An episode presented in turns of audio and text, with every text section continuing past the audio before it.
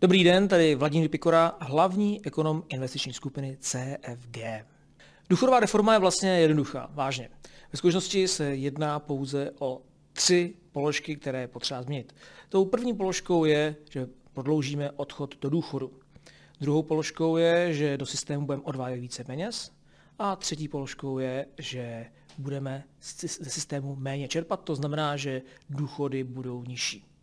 Na první pohled se jedná o něco, co je naprosto politicky neprůchozí. A proto to, co se začátku mohlo zdát jako snadné, ve skutečnosti je velmi těžké. Málo kdo si nechá sáhnout na věk odchodu do důchodu. Ale naše vláda to dělá překvapivě hezky, chytře, protože si uvědomila, že nemůže komunikovat, že lidé půjdou do důchodu v 68, tak místo toho říká, že všichni strávíme v důchodu stejný věk, stejnou dobu, 21,5 roku. A tím, jak se prodlužuje náš život, se logicky musí prodloužit i odchod do důchodu. Tím pádem vláda neříká, že někdo půjde v nějaký konkrétní rok do důchodu, ale říká, že půjde později. To už je daleko více politicky průchozí. Podobné to je z výší důchodu. Důchod sice neklesne, ale bude se zvyšovat pomaleji. To znamená, že v příštím roce bude nižší, než by jinak byl. No a kdo to odnese? Odnesou to OSVČ. I to je velmi chytré, vláda vlastně rozsegmentovala lidi, kteří se to týká a tím pádem většina lidí se OSVČ zastávat nebude. Bude to úplně stejná situace, jako když bylo zaváděno EET.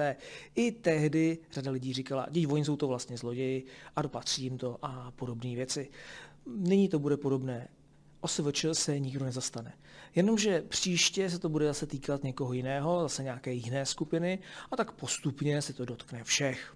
Kdyby se jednalo o skutečnou reformu, tak vláda přichází s něčím, že by něco vzniklo nového. Třeba umím si představit, že v některých zemích používají systém, kde do jednoho účtu sčítají všechny sociální dávky plus zdravotnické potřeby plus navíc důchody. To znamená, že vlastně všechny ty položky zdravotní a sociální jsou na jednom místě. To by mohla být reforma.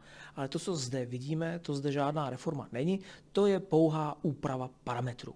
Úplně nejlepší by ovšem bylo, kdyby vláda pracovala s tím, že chce zvýšit produktivitu práce v ekonomice. To znamená, že Stále menší počet pracujících by uživil více důchodců. To by ovšem znamenalo, že by vláda musela vytvářet dobré podnikatelské prostředí, kde by se vyplatilo podnikat. No a to, co tady u nás vidíme, je pravý opak. Počet OSVČ klesá. Rozumní lidé chápou, že se budou muset o sebe postarat sami. Ten stávající systém přinese pouze nízké důchody. Nicméně nebudou až zas tak nízké, protože třetina lidí není schopna vůbec teda šetřit. Pokud se vám podařilo to, že jste v té skupině, která je schopná něco ušetřit, máte štěstí. Tím ovšem vznikají nové problémy. Kam uložit peníze? Já osobně doporučuji rozložit majetek na několik hromádek a na jedné mít třeba akcie, na druhé mít zlato, na třetí nemovitosti a na čtvrté dluhopisy. Dluhopisy mohou být velmi zajímavé. Mohou totiž na rozdíl od jiných aktiv přinášet i vysoké zhodnocení, a to tedy pokud se jedná o korporátní dluhopisy. Ty korporátní dluhopisy mohou mít klidně i dvojciferné zhodnocení, a to v době, kdy se jiným aktivům nedaří. Pochopitelně dluhopisy nesou určitá rizika. Ta je však možno ošetřit. Jedním z možných řešení je zajištění. Pokud je dluhopis zajištěn nemovitostí ve vyšší hodnotě, než je sám dluhopis, potom je to velmi zajímavý instrument, kde ta rizika jsou velmi výrazně limitována.